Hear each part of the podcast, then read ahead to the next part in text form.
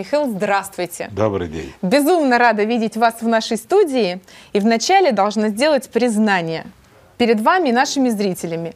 Я чувствую, что скоро, несмотря на то, что большое удовольствие мне доставляет с вами беседовать, вынуждена буду отказаться от этих бесед, потому что, знаете, аналогия, как когда, например, у адвоката и подследственного начинаются какие-то близкие отношения и симпатия, теряется объективность процесса. Мне кажется, я уже не могу вам задавать объективные вопросы, какие-то провокационные, потому что мы много общаемся, и я прониклась симпатией к вам и к вашей теории. Это признание. Спасибо. Традиционная наша схема. Сначала немножечко про тематику. Напомню, секс, любовь и либидо, лекция, которая в Екатеринбурге была вчера по этой теме, и, собственно, по которой вопросы от зрителей собирали. Начинать, наверное, нужно с того, что такое любовь. Люди вообще странные идеи вкладывают в любовь. Для кого-то любовь – это поступки и действия. Угу. Для кого-то любовь – это какие-то теплые нежные отношения, забота и внимание и так далее. Люди все по-разному, ну, как бы реализуют свои чувства. Но любовь как эмоция, которую ты кому-то испытываешь, то, что ты сам чувствуешь, да, не будем действий трогать. Это абсолютно детское чувство, которое ты испытывал, когда ты был ребенком, и которое ты всю жизнь пытаешься воспроизвести. Вот искать любовь – это фактически искать вот эти переживания. Повторить. Детские. Повторить, конечно. Теперь возьмем семью благополучную.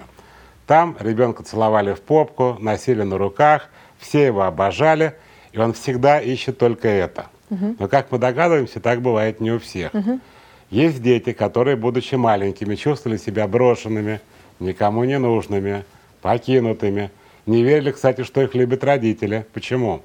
Они их могли отдать в интернат, отправить в другой город бабушки, а мать, например, приезжала там, угу. я не знаю, на вот Новый год, да, да. и ребенка, и ребенок плакал всегда. Он обожал свою маму, обратите внимание, но он переживал, что она его бросает. Или а, папа там после развода вообще забывал, когда у дочери день рождения. Угу. И дочь скучает по папе, но страдает от того, что она папе не нужна. Для нее вот это любовь. Чувствуете, куда я клоню? То есть потом она будет искать мужчину, Конечно. который ей раз в пятилетку будет дарить Глухонемого цветы? капитана дальнего плавания вообще не будет дарить цветы. Да. Который, может, даже бить ее будет. Почему? Любовь у ребенка, она существует априори. Просто с рождением. Да, безусловно. И вот эта любовь происходит на фоне тех действий родителей, которые откладывают у ребенка отпечаток психологический. Или ребенок радуется и счастлив, или он страдает, боится, переживает и так далее. Вот весь этот букет эмоций человек и пытается испытать всю жизнь. Вот это чувство само не для всех это счастье, для многих это страдание. У меня была на приеме в консультации женщина, которая сказала просто прямо, я не вступаю в отношения с людьми, которые мне нравятся вообще никогда. Для меня это табу. Если человек мне нравится, я пытаюсь куда-то убежать но при этом я совершенно полноценная женщина, угу. у меня есть отношения, секс и так далее, но эти мужчины должны ничего во мне не вызывать. Тогда я себя чувствую спокойно. Вот, пожалуйста. Она же, как взрослая женщина, не понимает, откуда у нее ноги растут. Угу. А я-то понимаю, что она боится, потому что папу уже что-то сделал в свое время. И сейчас ей безопасно, чтобы ничего не было. Соответственно, отсюда вытекающий вопрос, частично вы на него уже ответили, ну, чтобы резюмировать. Каким должно быть идеальное детство ребенка, то есть мы сейчас не про себя, а про взрослых людей будем говорить, а про наших детей, чтобы он не вырос невротиком и не начал конопатить мозг беспричинно или там по каким-то своим внутренним причинам своей второй половинки, чтобы опять же поиск любви не увенчался успехом и вот это вот вечное страдание и мытарство. Идеальное детство – Расти в любви? Но, вы знаете, идеальное детство обеспечивает только здоровые психические родители. Угу. Почему? Вот сейчас нас э, смотрят и будут смотреть десятки тысяч людей. Они все разные. Среди них есть не только невротики, но и люди психически не очень здоровые. Но как они рассуждают? Вот психолог сейчас прямо расскажет, угу. вот как мы должны себя вести или что мы должны делать, чтобы ребенок вырос счастливым и любовь для него было светлое, радостное чувство. Честно, никак. Почему? Потому что если у вас проблемы, то вы ничего сделать с этим не можете. Даже те, кто, например, агрессивный, uh-huh. и он ребенка лупит периодически, или орет все время на него. Вот он сейчас смотрит программу и думает, ну, вот психолог правда же говорит, не надо, наверное, не орать, не лупить. Так он не может по-другому. Uh-huh. Он же псих. Он сейчас не будет полчаса после передачи. А дальше, чем больше он себя зажимает, тем больше будет агрессии. Поэтому, отвечаю ли на ваш вопрос, есть только один способ починить свою голову – Угу. Когда вы разберетесь со своей головой, когда вы изживете в себе вашу детскую историю про несчастную любовь и станете ну, благополучной мамой, жизнерадостной, которая не живет и выживает, и пытается все время в отношения вступает и водит разных мужчин и никак не может определиться. Не агрессивным таким мачо-отцом, который mm-hmm. бегает с ремнем по квартире и пытается мужика нормально вырастить, на самом деле там больше шансов, что он гея вырастет, чем нормального мужчину. Так вот, когда эти люди, взрослые, возьмут себя в руки, пойдут к психологам, а некоторым, кстати, и психиатрам, и э, разберутся со своей психикой нездоровой, вот с этого момента меня слушать дальше не надо. Не нужны ни психологи, никто. У вас все будет само получаться, и ребенок тогда будет расти совершенно нормальным и любить будет здоровым. Но большинство родителей считают, что у них все нормально, надо что-то с детьми сделать. Да, тут кривое зеркало, действительно. И вопрос от нашей э, зрительницы из Фейсбука, вытекает из предыдущей нашей встречи про взаимоотношения отцов и детей. Э, упоминалось в этой беседе, что многие семьи воспитываются без отцов, и сейчас это тоже частое явление. Я выросла в такой семье, где есть мама, бабушка, отца рано не стало, он э, трагически погиб, когда было девушке 5 лет. То есть мужчин в семье так и не появилось.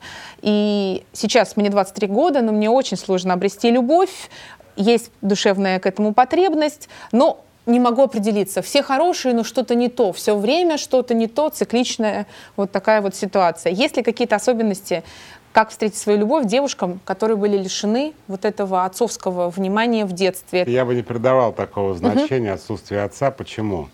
В Российской Федерации, как во всей Европе, 54% детей угу. растут в неполной семье. Папа или вообще отсутствует, или он приходящий. В этом смысле а, ничего не происходит с детьми. То есть это такая странная идея, что у тебя не было отца, то ты нормально полюбить не можешь, uh-huh. мужчину встретить, и вообще у тебя сложные отношения с противоположным uh-huh. полом. Нет. Судя по описанию этой девушки, у нее другая проблема. Она боится отношений. Почему, я не знаю. Uh-huh. Но она их боится. Как это выглядит для нее? Вот я, как психолог, понимаю, что за этим стоит. Как она трактует.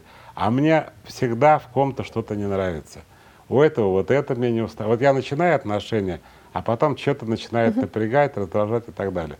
Это механизм защиты от отношений.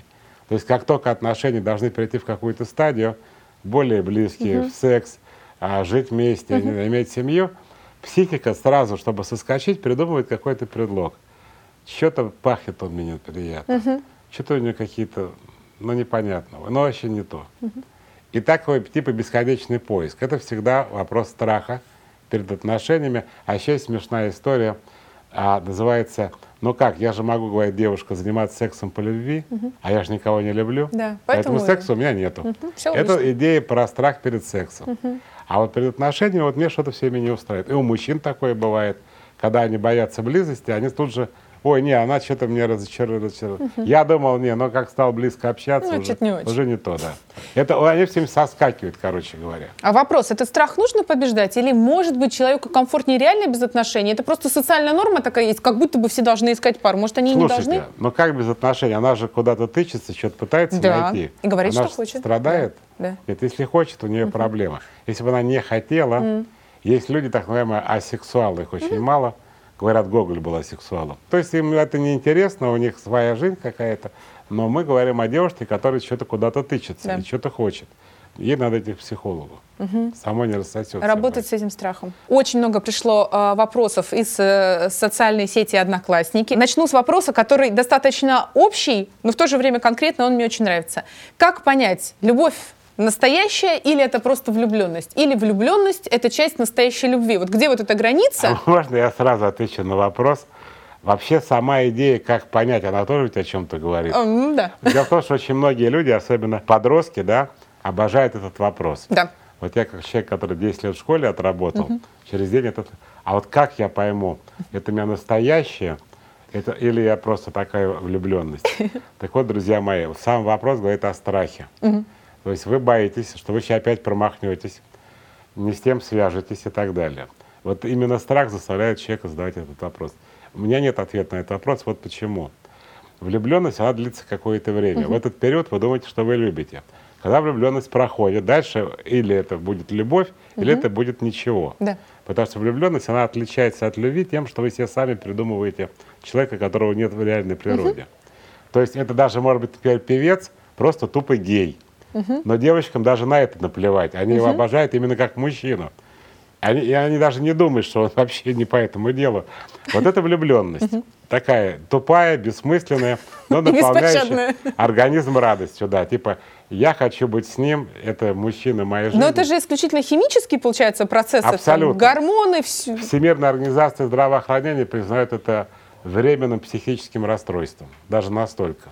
Почему? Потому что, во-первых, гормоны, да, а еще потому, что очень странный выбор. Вы, мы mm-hmm. же вот, когда, вот, например, платье, у вас красивое платье, хочу Спасибо. сказать, покупаете, вы же можете объяснить, чем оно вам нравится, да? А когда те же девчонки влюбляются в каких-то дебилов, mm-hmm. каких-то, я не знаю, там, наркоманов, Но алкоголиков, нет, да. у них не, они не могут объяснить. Вот что-то такое прямо их зацепило, и все. Вот либидо у них такое. А говорит, а ты можешь сама сказать? И придумывается какая-то фигня, которая вообще человеку не соответствует. То есть любовь — это переживание своих каких-то образов, которые к человеку не имеют никакого отношения. И все звезды, кстати, по этому поводу очень спокойно относятся к любви к себе. Знаете почему? Они четко дают себе отчет, угу. что их не как людей любят, их как образ любят. А как люди, они, может, вообще никому не интересны. Так часто и бывает. Когда мы говорим о влюбленности вот на таком обычном угу. уровне, это придуманный человеком себе образ. А когда пелена, как говорят, спадает, дальше начинается или про любовь, или не про любовь. И вот следом тоже под вопрос был здесь же, обязательно ли нужна в любви безумная страсть. И есть несколько похожих вопросов, тоже нам из Фейсбука, э, например, обязательно ли хотеть того, кого любишь и так далее. В общем, сексуальное влечение и любовь. Насчет безумности. Безумность – это не атрибут любви и влюбленности, это э, атрибут э, нестабильной, экзотированной психики. Да. Вообще, когда человек говорит такие вещи – я страшно или безумно люблю, а как психолог делаю стойку, и меня это жутко напрягает, потому uh-huh. что я говорю, ну, не на слово люблю реагирую, а на слово страшно и безумно. Uh-huh. Понятно, что с головой парень или девчонка не дружат. Они такие экзальтированные, эмоционально не сдержаны, они так и формулируют. Это первое. А второй был очень интересный вопрос по поводу соотношения, ну, вот, э, видимо, желания, секса, uh-huh. да. Я сам для себя обратил внимание – вот когда я еще был молодой, и гормон в моей голове играл, угу. то у меня было такое ощущение, что если я с кем-то хочу переспать, то я хочу переспать. А если я влюбился, я вообще о сексе не думаю. Угу. Это вообще не главное, и вообще не с этого даже начинается. Это такой интересный феномен. Я думаю, у большинства людей это точно так же происходит. У женщин, думаю, большинства, у мужчин. И у мужчин нет, да? у мужчин тоже самое. Угу. В каком-то смысле женщина, которая отказывает заняться сексом на первом свидании, угу. мне кажется, они бессознательно понимают, что их, в них никто не влюблен. Mm. То есть здесь такой механизм, да. что она тоже это чувствует, что ему не этого надо. Ему переспать надо, а так как-то он спокойно относится. Любовь живет три года. Есть ли научное обоснование этому утверждению? Ну, это знаменитый Нет, это билетристика, и, это и, обычная да, литература, ни о чем. Она живет, э, тоже зависит от, от психики людей. Но писатели люди нестабильные. Я сейчас смотрю «Таинственная страсть» сериал по книге Аксенова, да. где показана жизнь, значит, там Белла Ахмадулиной, да, Евтушенко, Роберта Рождественского, Эрнста Неизвестного, Булата Акуджава ну, самого Василия Это Аксенова. Весь букет нестабильности, да. так скажем. И вот то, какие у них вообще дебильные отношения между всеми. И Романа Кармена еще с женой. То есть там вот вроде бы, а потом Аксенов, он такой, типа, правильный парень. И вот он весь фильм такой правильный, правильный, правильный. Но когда доходит до любви, они все реально неадекватные. Там бред полный. Поэтому у таких людей, конечно, живет три года. У писателей. А у здоровых людей может всю жизнь. Да и писатели, вот, кстати, Роберт Рождественский, по-моему, единственный положительный герой в сериале. Он действительно всю жизнь прожил со своей женой, а, обожал ее, она его вот просто вот с начала и до конца. Женщина пишет, что она не испытывает проблем с мужским вниманием, его много, но ей не нравятся эти мужчины. Она хочет найти того, кого хочется ей. Тут вопрос достаточно сумбурный, но у меня тоже есть такая подруга. Если очень грубо, тем, кто нравится ей, не нравится она. И она приходила и плакала, и говорила об этом. Я поняла, в чем проблема. Мне нравится он, но я ему не подойду. А все, кому очень многим она нравится. Но это просто все не то. Что с этим делать, что не так? Ну давайте разберемся, что это вообще за проблема. Угу. Это про невротиков, которые могут любить только тех, кто не любит их. И кто их любит, им они не нравятся именно поэтому. Обратите внимание, женщина же не так думает. Она говорит, ну он мне не подходит, он мне неприятен, угу. вот, вот вот это, это, это меня не устраивает. На самом деле реальная причина другая. Когда ваши родители не уделяли вам достаточно внимания, то вы как ребенок все время пытались их внимание завоевать. Начиная от э, там, послушания, мамочка, мамочка, посмотри, я это сделал, но я то. Мама, ты меня любишь, мама, ты меня любишь. Так вот 10, uh-huh. родители говорят, каждый 10 раз в день надо говорить, я тебя люблю. До хулиганства. Многие мальчики, например, специально uh-huh. хулиганят, чтобы до них тоже, даже когда их лупят, да. типа мама обратила на меня внимание. Вот это закрепляется на всю жизнь. И дальше всю жизнь женщина и мужчина, не только женщина, uh-huh. живет следующим образом. Тех, кого люблю я, меня не любят, а те, которые меня любят, мне не подходят. Теперь, те, кто меня любит, мне не подходят, потому что мне не нужны люди, которые меня и так любят. Мне надо обязательно завоевать чью-то любовь. Мне нужно обязательно человек, который вообще плевать на меня хотел, вообще в гробу меня видал. Вот именно он мне нужен. Почему? Потому что я надеюсь, что он меня когда-нибудь полюбит. И люди гробят ну, целые годы, целую жизнь на то, чтобы заставить кого-то себя полюбить. Это реально трагедия. Почему? Не дай бог ты своего добьешься через какое-то очень короткое время ты теряешь к этому интерес. У меня была похожая проблема в юности, я ее преодолел очень простым способом. Как только мне не нравится, потому что полюбить ты можешь кого угодно, это как бы никто не бережен. Вот любая ситуация, которая тебе неприятна, не нравится, ты предупреждаешь один раз, а потом соскакиваешь.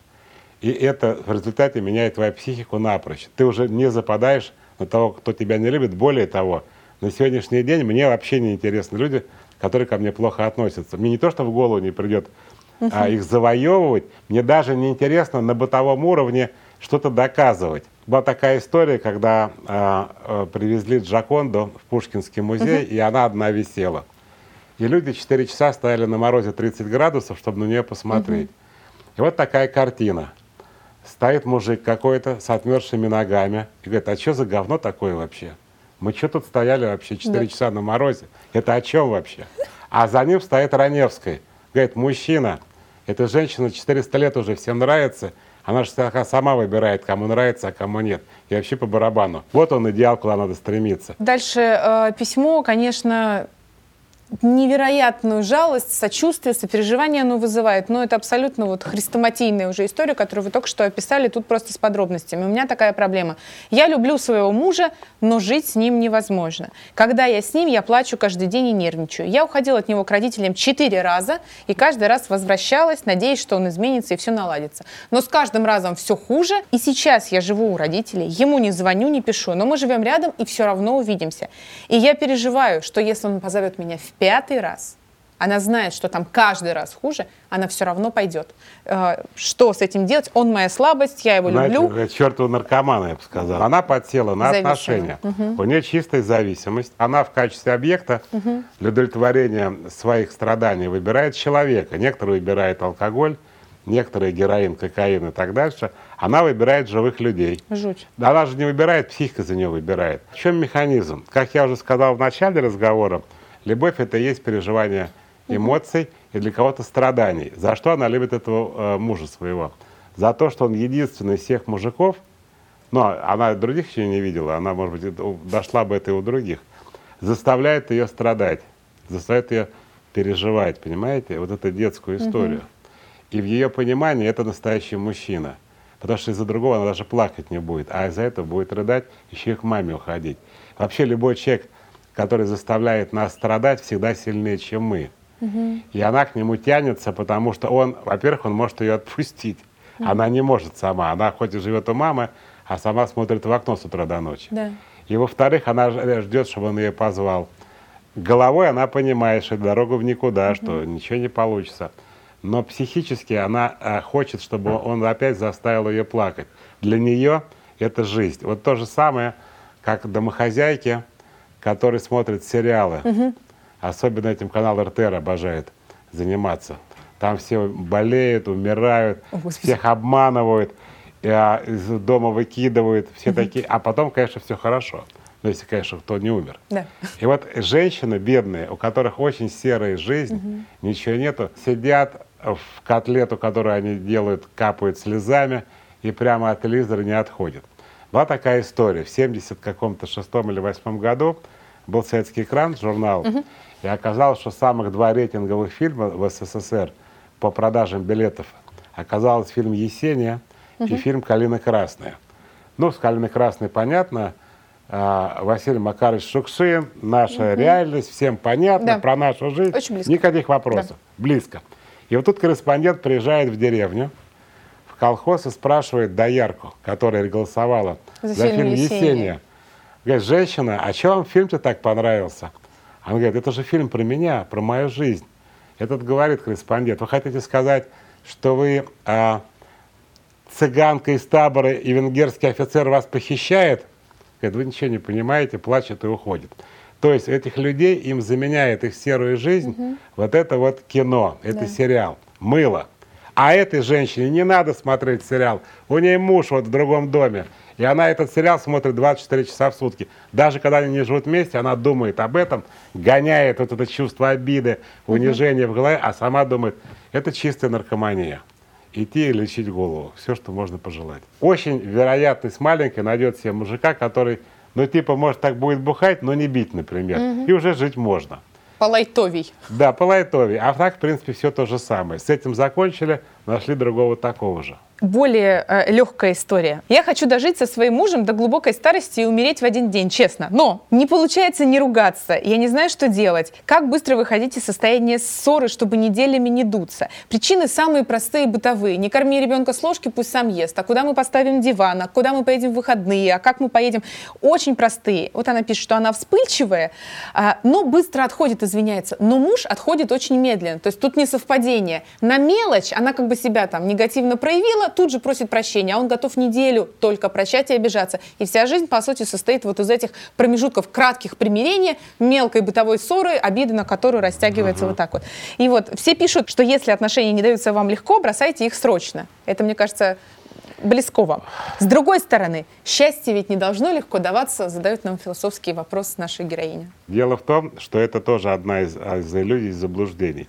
Нам кажется, что мы ссоримся, потому что муж имеет одну точку зрения, угу, да. на кормление ребенка, а жена другую. Это не так. Мы ссоримся, потому что из нас вылезают негативные эмоции, да. а они в нас появляются за счет чувства обиды и унижения тоже с детства. Угу.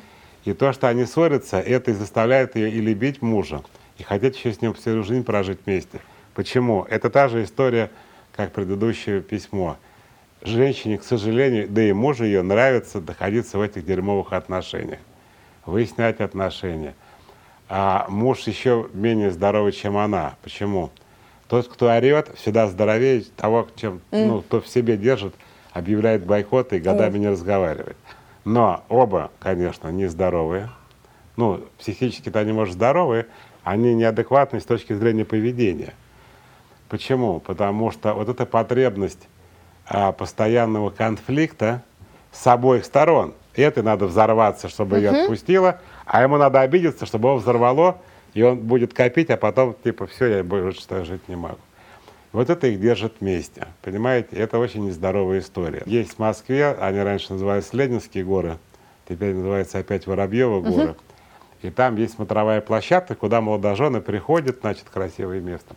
И что-то я шел, гулял с друзьями, и прямо, ну, подъезжает машина, свадьба, выходит жених с невестой.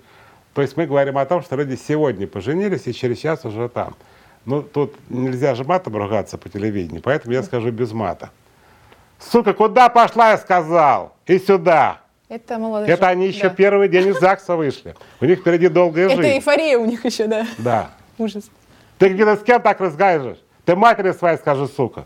Это вот они просто вышли, вот, знаете, шампанское, место, место сейчас я выпивать да, буду, да. Это у них первый день семейной жизни. Работа хватит до пенсии. Кстати, я пропустила мысль, очень важно была сформулирована. У меня часто возникают сомнения, правильно ли я делаю, что живу с человеком, с которым не могу найти общего языка по ничего не значащим бытовым пустячным вопросам. Люди нас смотрят, многие из них думают, а когда я, например, был подростком, меня родители тоже не понимали. Угу. Ну, потому что когда ты маленький, ты не до этого, это, ну, да. это ты их не понимаешь. А когда ты уже более-менее, угу. ну так, 15, 16, 17 лет, они тебя не понимают, не понимают, там, кого ты любишь, чем ты хочешь быть, чем заниматься. Говорят, слушай, не, не морочь людям голову, учись, потом будем поступать в институт и так далее. Вот это тоже закрепляется на всю жизнь. Ты чувствуешь себя непонятым, ты чувствуешь себя абсолютно одиноким. Угу. И тебе нужен такой мужичок, которым ты будешь жить. Вот что за тупой вопрос, стоит ли жить или не стоит жить. Ну зачем спрашивать? Ну не хочешь, не живи. Но он же ей нужен. Она же должна говорить подругам, слушай, ну он вообще меня не понимает. Мы вообще с ним такие разные. Я с ним поговорить даже ни о чем не могу. Мы обсудить ничего не можем. Он, ну вообще вот не поддержит меня никогда. Я даже не могу попросить его какой-то душевной помощи. Он меня не понимает. А за это я его люблю. Почему? А у меня мама с папой были черствые, холодные люди.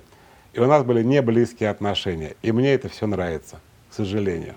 Вопрос от Светланы. Женщина прекрасная, красивая, разведена 8 лет.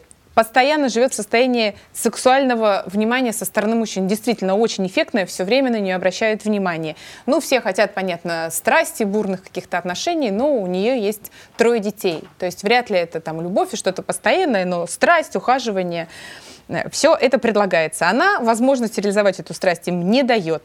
Она спрашивает, какие варианты, что я дождусь ту самую настоящую любовь с серьезными отношениями. Я наивна и глупа или наоборот? Я отказываюсь от отношений без обязательств.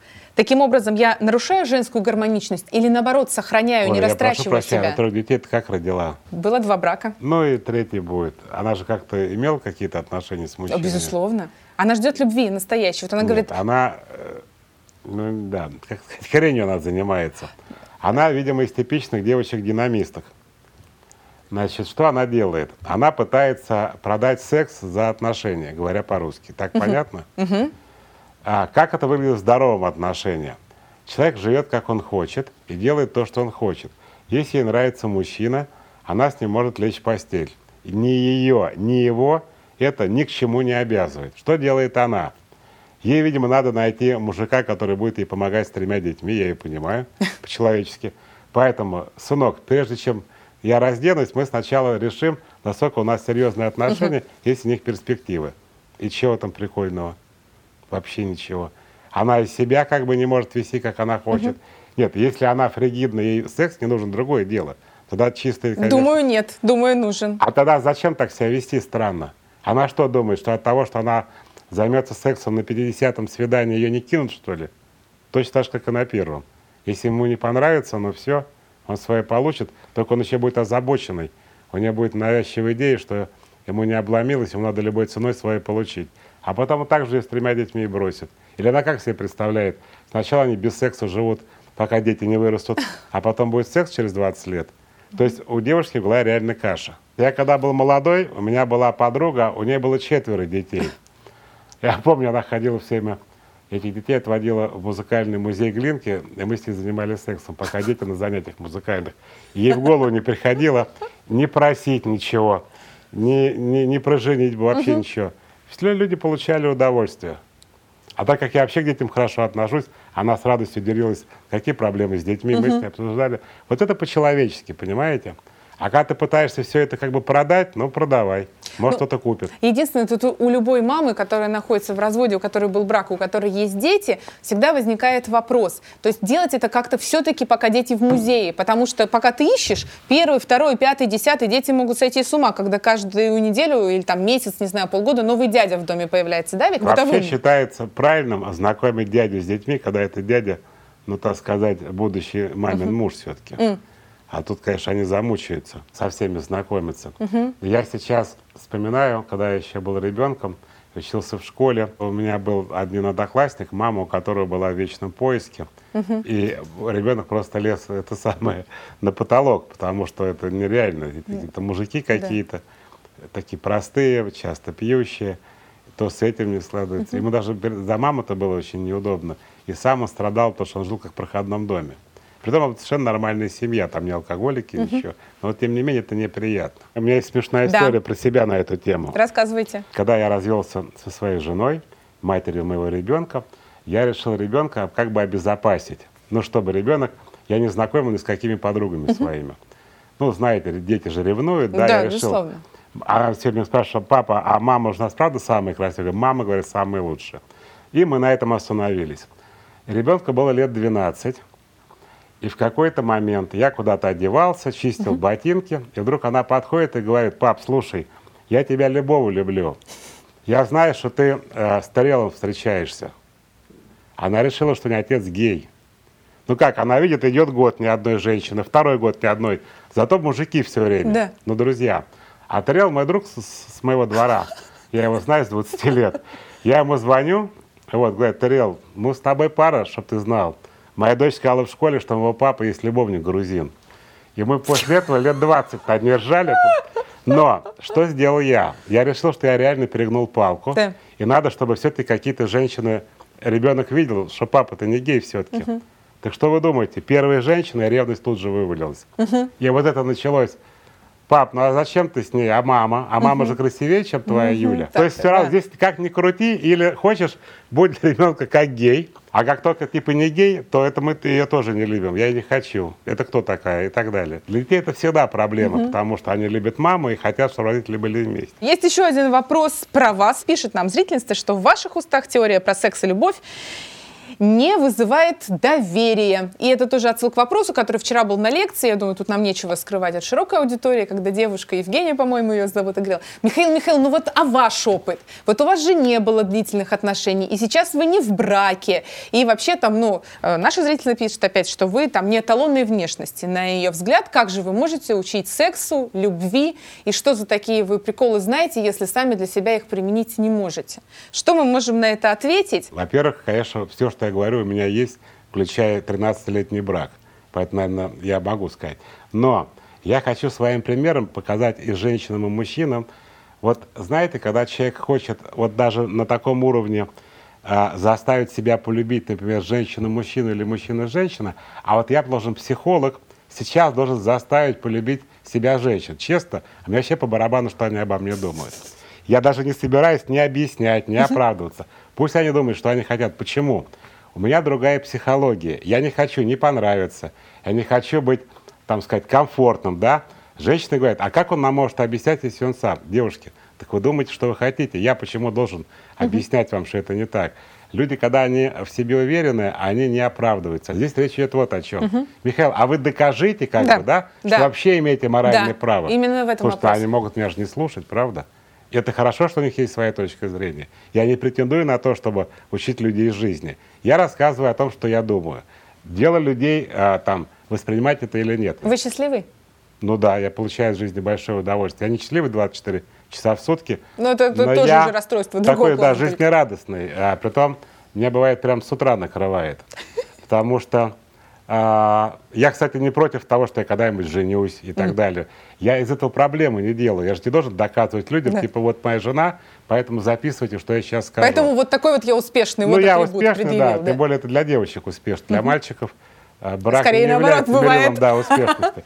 Вот. Поэтому я хочу сказать, что я получаю из жизни удовольствие. Самое большое, что мне удалось сделать самому собой, как психологу, это начать получать все-таки удовольствие, и потом достаточно стабильное. Не в смысле, у меня сегодня 8 марта праздник, а в смысле прямо с утра и не из-за чего.